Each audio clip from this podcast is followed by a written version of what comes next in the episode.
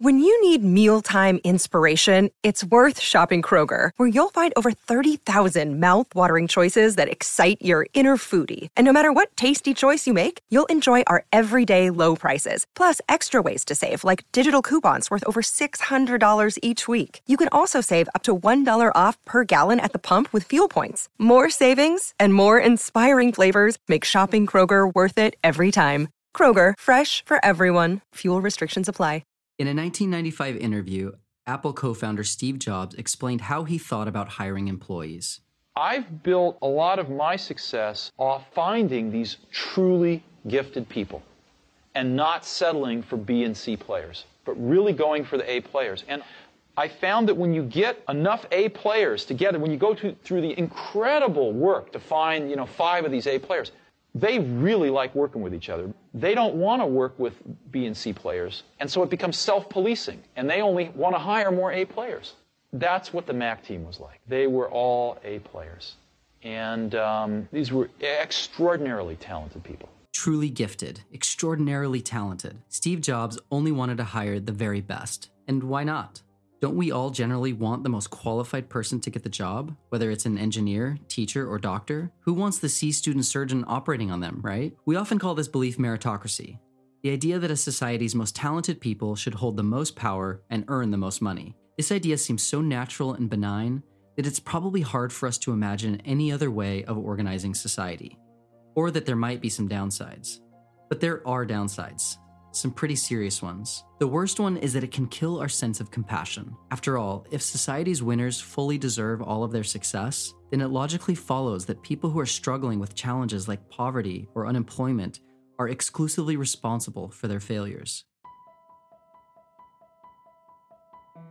Welcome to Ministry of Ideas, a podcast about the ideas that shape our world. I'm Zachary Davis. In this episode, we question whether meritocracy, a system designed to elevate the best and brightest, is really capable of generating a fair and just society. For most of history, your position in society was determined by your birth. If your father was a king, then you would become a king. If your father was a carpenter, well, you better hope you like working with wood. This system first began to change around 500 BC when the Chinese philosopher Confucius argued that ability, not lineage, should determine who governs. As a result, the Chinese imperial bureaucracy began requiring any prospective civil servants to pass rigorous written examinations. These tests often took days to complete and could make or break someone's entire life. The pass rate was tiny, sometimes as low as 2%. Still, it introduced the radical idea that education, not birth status, could determine one's place in society. In the West, it wasn't until the rise of European empires in the 17th century that meritocratic ideas began to supplant long standing feudal practices. In fact, they were directly inspired by China. In France, the writer Voltaire praised China's bureaucratic system as morally superior to the despised French aristocracy. In India, the British Empire imitated China by hiring and promoting British East India Company employees based on competitive exams in an effort to, quote, prevent corruption and favoritism. In the United States, politicians sought from the beginning to reject any and all vestiges of the aristocracy. David Ramsay, a legislator from South Carolina, proudly declared in a 1778 speech that, quote, the reins of state may be held by the son of the poorest men, if possessed of abilities equal to the important station. Today, the mechanisms of meritocracy are embedded everywhere in American society, especially in a series of all powerful acronyms SAT, ACT, GRE, GMAT, LSAT, MCAT, and the list goes on. Nearly every professional career path in America requires submitting to standardized processes of measurement and sorting. And those who perform well are rewarded with lucrative opportunities, free to continue pursuing their dreams. For another look at meritocracy in action, here's a clip from the 2001 documentary film Legally Blonde.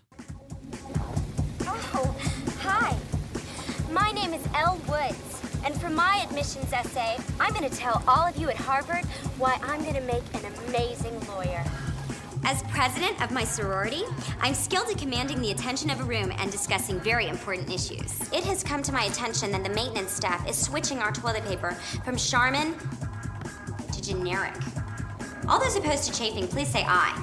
Aye. She does have a 4.0 from CULA, and she got a 179 on her LSATs. A fashion major? Well, sir, we've never had one before, and aren't we always looking for diversity?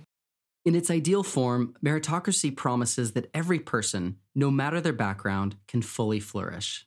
But surprisingly, the inventor of the term meritocracy had a deeply pessimistic view of where this kind of system would lead.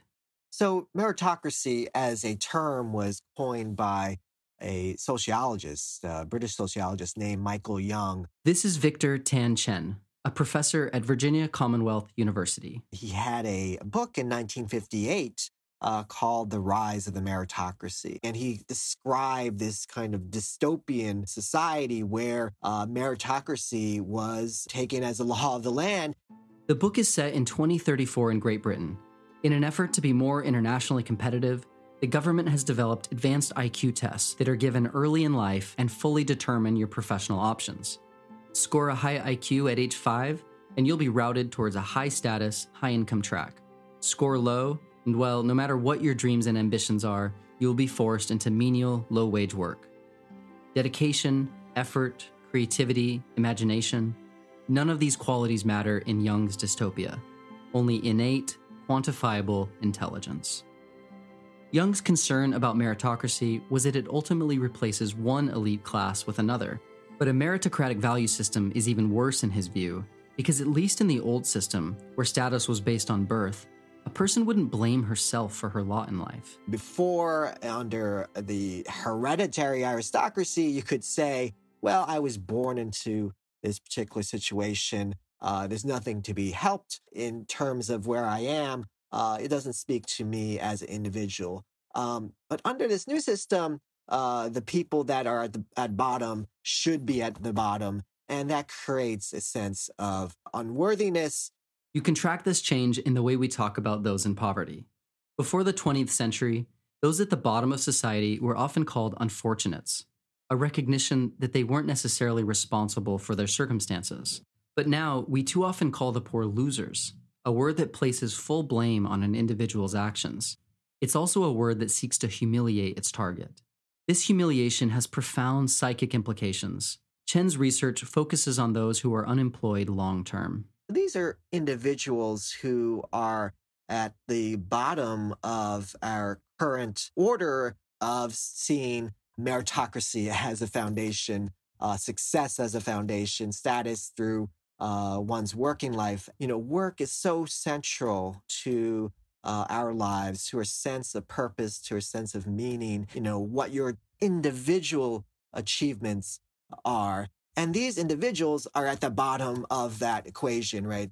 They uh, have lost that sense of purpose. They've become uh, isolated because of the shame and stigma associated with being unemployed, that you are somehow worthless, that, that they're losers within this society that really values winning at all costs, that in some ways they've let their families down, They've let their children down because they are not able to provide and have that kind of uh, decent livelihood and also a decent sense of their purpose in life. Even those with jobs can struggle with some of these same feelings, especially when many of the available working class jobs don't provide much dignity or stability. It affects the unemployed and affects the working class more broadly when our value as human beings has been reduced to what we as an individual contribute to the economy. But meritocracy doesn't just hurt the poor, it also corrodes any sense of common welfare. That is what meritocracy is.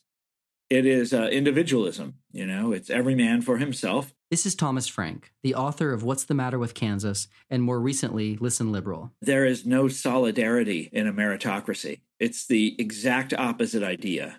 Uh, solidarity is we're all in this together. You know, meritocracy is your fortune is basically up to you. And if you screw up, uh, that's somehow because you are less than adequate. So it, it, what it does is it it it forever pushes the blame back onto the individual. I mean, this is very easy to demonstrate. You just look at um, newspaper columnists by leading liberals and their and just feel their contempt and scorn for folks left behind by globalization, for example. You know, it's always it's always their own fault because they didn't study the right thing in school, or they didn't get good grades, or they didn't go to college, or maybe they did go to college but they didn't go to a, the right college.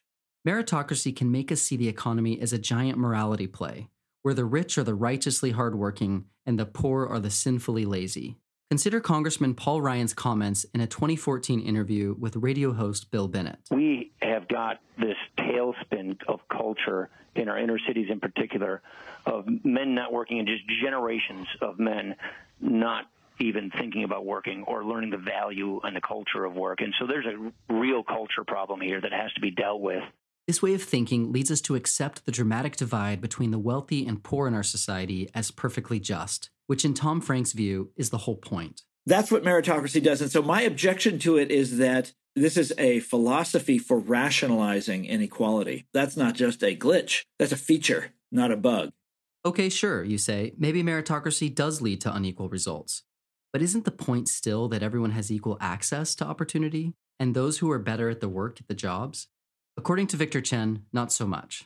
Uh, you know, in the real world, a meritocracy does not exist. And in the real world, uh, what ends up happening uh, is that uh, those at top uh, in our unequal society, um, you know, skew the rules of the game in their favor. Uh, and they've had more of an opportunity to do that in this current time period as the kind of organizing, the collective approach uh, to improving one's lot for those in the middle and the bottom have receded.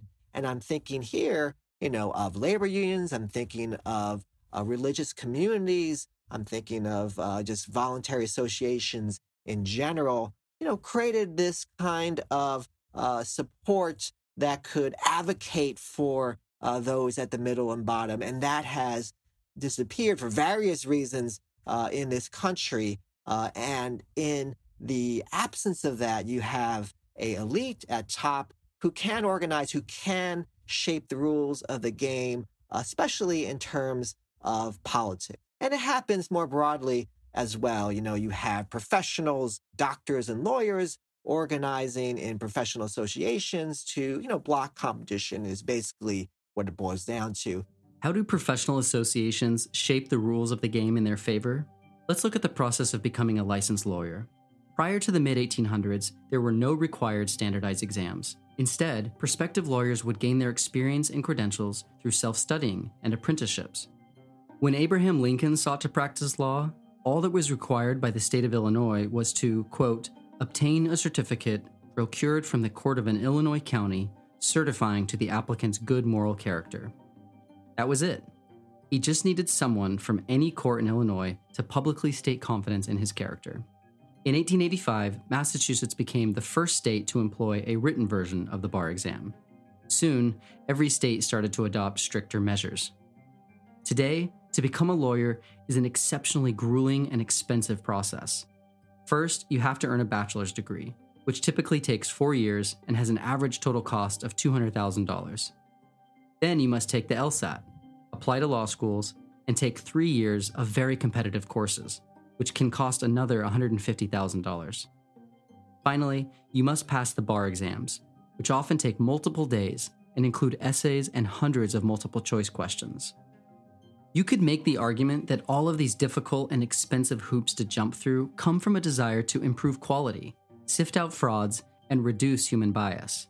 A more cynical view is that these are deliberate choices intended to maintain lower labor supply and thus higher wages. Regardless, the result is to make it next to impossible for members of working classes and increasingly middle classes to enter the high income professional classes. Tom Frank blames Democrats for this problem. He thinks that the Democratic Party, which has historically claimed to represent the poor and working class, has been completely co opted by the wealthy professional classes. They aren't really the party of the middle class and the working class. They represent the uh, needs and priorities of the professional class and the, the tastes and aspirations, and in fact, the entire worldview and ideology of the professional class. This they do very uh, uh, unconsciously. Okay, they don't think of themselves that way. They think that they know that they that they win the votes of the professional class, but the rest of it they never they never think about. They never talk about. They they don't uh, acknowledge this. They might not acknowledge it to themselves, but by advancing policies that benefit the rich at the expense of the poor, the Democratic Party is using the language of meritocracy to replicate the power of the ruling class. Consider former President Barack Obama's underwhelming response to the 2008 financial crisis, in which he declined to prosecute any of the bankers involved. Obama's biographers and fans, by and large, do not ask that question. Why did he why did he fail to do this? Why did he fail on this issue? They're so determined to describe him as a hero so that nobody ever asks the really reasonable question why did he a- act the way he did towards Wall Street? But once you ask that question, it starts to become clear. Uh, the people in the Obama administration and the people on Wall Street banks are demographically identical. They they went to the same kind of schools, they got the same kind of degrees, they're the same very high achieving professionals. And my thesis, my argument is that this is just basic class solidarity between the two groups. And you see the same basic class solidarity between the Democrats in Silicon Valley, uh, the people at the top in Silicon Valley, not say the you know the, the the engineers who work for Silicon Valley and getting ripped off. All they don't care about those guys. But there's always this solidarity at the top in professionalism. It's very interesting. The top of the meritocracy always shows huge solidarity for one another and zero solidarity with people uh, lower in the hierarchy than themselves. Think back to Steve Jobs' discussion of A players only wanting to work with other A players. The winners in our meritocracy, the high achieving people in government, business, law, and media, all went to the same schools and broadly share the same values. They have much more loyalty to each other than to abstract ideals of social fairness. And with neither of the two major American political parties now representing the interests of the working or middle classes, we need to face the uncomfortable fact that meritocracy, a system with deep democratic intentions, may turn out to be entirely undemocratic in its results. But the breakdown of meritocracy doesn't only happen in congressional offices or corporate boardrooms. There are some things you can do to get into your first choice of preschool. This is an education admissions consultant on YouTube advising parents on how to get their children into exclusive preschools. One thing you do is write a letter or an email or a phone call communicating to that school that this is your first choice, that you really want to be there and it's the right place for your child and your family. And in that letter, it's not a bad idea to include a photo. Anxiety about private preschool admissions may seem like an absurdity, limited to a particular slice of the striving classes. But the social, financial, and genetic advantages that high status parents pass on to their children can make it impossible for everyone in America to have access to the same opportunities. You can also have friends or staff or alumni of that school write letters of recommendation to get into the school. It cannot hurt. Usually, these schools make a file and they put all these things in the file. And when it comes to admissions time, they go back and they look at all of this stuff. The sociologist Daniel Bell worried about this process in his 1972 essay, Meritocracy and Equality. In his view, a pure meritocracy can never last because high status parents will naturally seek to pass on their advantages, either through wealth, influence, or by imparting habits and skills like reading and studying. Thus, after even one generation, a meritocracy starts transforming into little more than what Bell called an arbitrary genetic lottery. Our modern meritocracy is not, in fact, a system that gives everyone a fair chance to succeed, but the exact opposite. Just like the feudal system it tried to replace, it condemns those who were not born to the right family into a life of low opportunity. And the fact that cognitive elites increasingly only marry one another is only making this problem worse. All right, so we may have to accept that a perfectly fair meritocracy is an impossibility. But is there any way to make our obviously broken system better? To reduce the cutthroat and endless competition that marks our economy? To give every American child a decent chance at prosperity and dignity? Tom Frank isn't optimistic. I don't know if there is an easy answer. Um, the easy answer is to put everything that we've been saying and doing into reverse. Uh, but that's you know easier said than done. You can't just bring back the labor movement. You know which which comes first, the chicken or the egg? Is it the labor movement or is it solidarity? Uh, you know I don't know the answer to that. I would say that you're not going to get solidarity back until you get organized until organized labor becomes powerful again. But there's no way to just rebuild social solidarity, you know, in some magical way. You know, we don't have a World War II on the horizon or a Great Depression where we all come together as a, as a country. And both political parties are committed to different, sort of slightly different doctrines of meritocracy. You know, the Republicans with their Ayn Rand view, where it's like devil take the hindmost, you know, and they absolutely do not care about the poor. I mean, they want to grind, grind, grind their faces. And the Democratic Party, where it's all about where you went to school and how you did in said school. Victor Chen agrees that politics alone is unlikely to fix the problem. And really, that shouldn't be too surprising to anyone in 2017. Instead, he thinks we need a more radical solution. We need to bring back a concept that was once central to American life grace. Grace is not anything new in even American culture, right? I mean, from the earliest time of the Puritans, you know, that was essential debate. That's kind of what uh, drove them in some ways away from uh, religious communities in Europe was a sense that uh, grace was important, that we were saved by God's grace alone, not through our good works and so on. Uh, so that has been a kind of a fundamental part of this American story. In the Christian tradition, grace is the freely given, unmerited love and mercy of God. It cannot be earned, but is a spontaneous gift.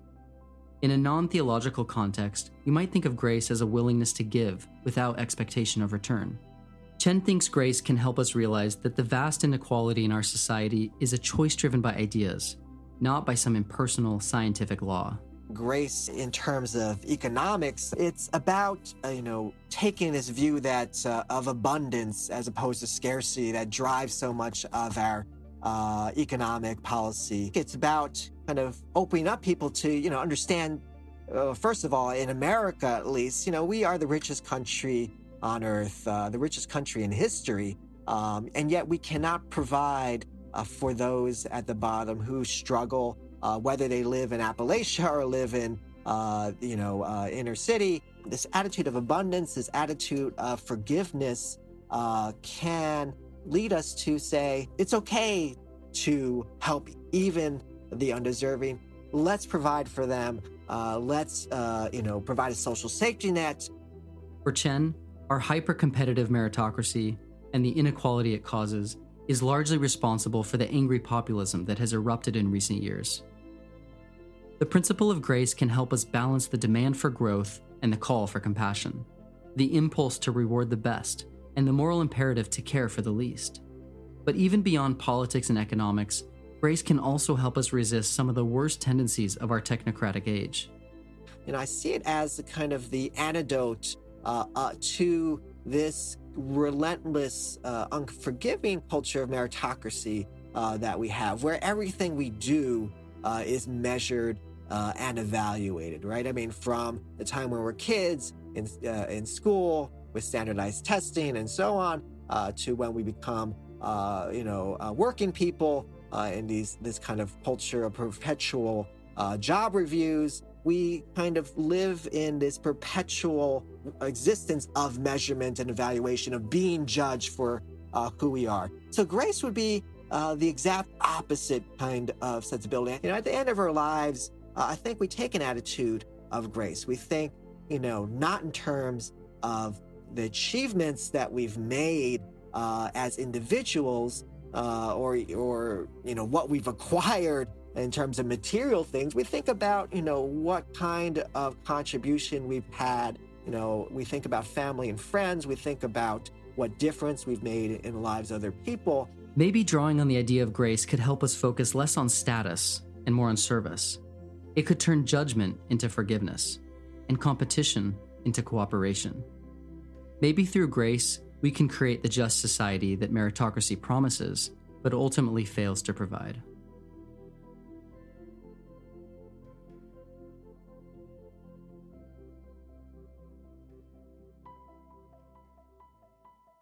Ministry of Ideas is an initiative of the Religious Literacy Project at Harvard Divinity School. It is produced by Nick Anderson, Galen Beebe, Zachary Davis, Pallavi Kathamasu, and Virginia Marshall. Music is by Steve LaRosa. Special thanks to Alex Kingsbury and Dante Ramos from the Boston Globe Ideas section for their ongoing support. If you enjoy this podcast, you can support us by sharing us with your friends, reviewing us on iTunes, or visiting our website at ministryofideas.org and making a donation.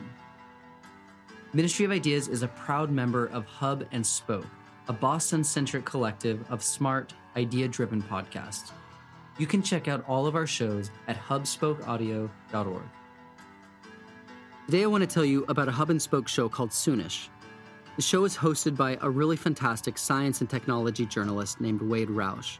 And through narrative and interview, he reveals the opportunities and challenges of making a future that will serve the common good and not just the wealthy. One episode I highly recommend is called Future Factories, which shows that the common assumption that factories no longer need human beings is incomplete, and in fact, might be exactly the opposite. Check it out at soonishpodcast.org. Hub and Spoke. Audio Collective.